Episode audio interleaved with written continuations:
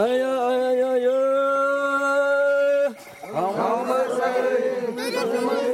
Olá a todos, eu sou o Binai no Bacan e sejam bem-vindos aos bastidores da floresta.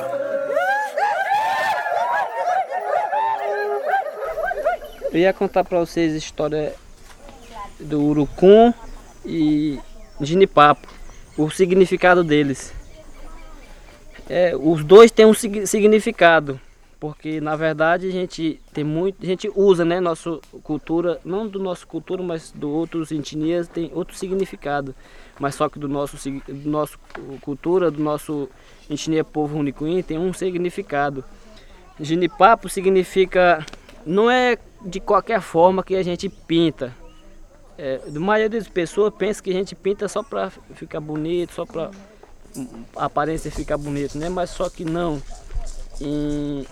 Em outro lado tem um significado.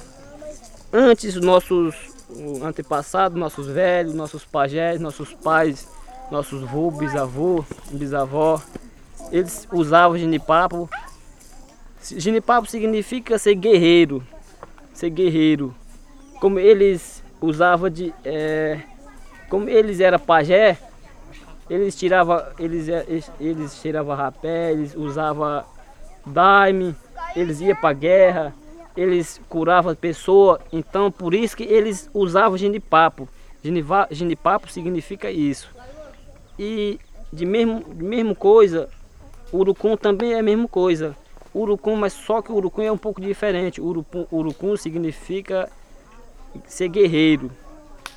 Quando nossos, o nosso pai, os nossos antepassados, quando eles se preparavam para ir para a guerra, tipo discussão entre terras de outras comunidades, eles usavam urucum. Pintar com ginipapo, pintar com urucum, ficar vermelho, colocar cocá, pegar o arma deles, flecha.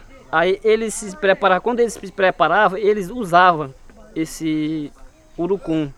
Urucum significa isso, ser guerreiro. Nossa identidade, identidade natural do nosso tribo. Como esses de vocês, como branco, a gente tem identidade, né? Agora, nossa identidade é isso. Esse podcast é produzido por Karma News.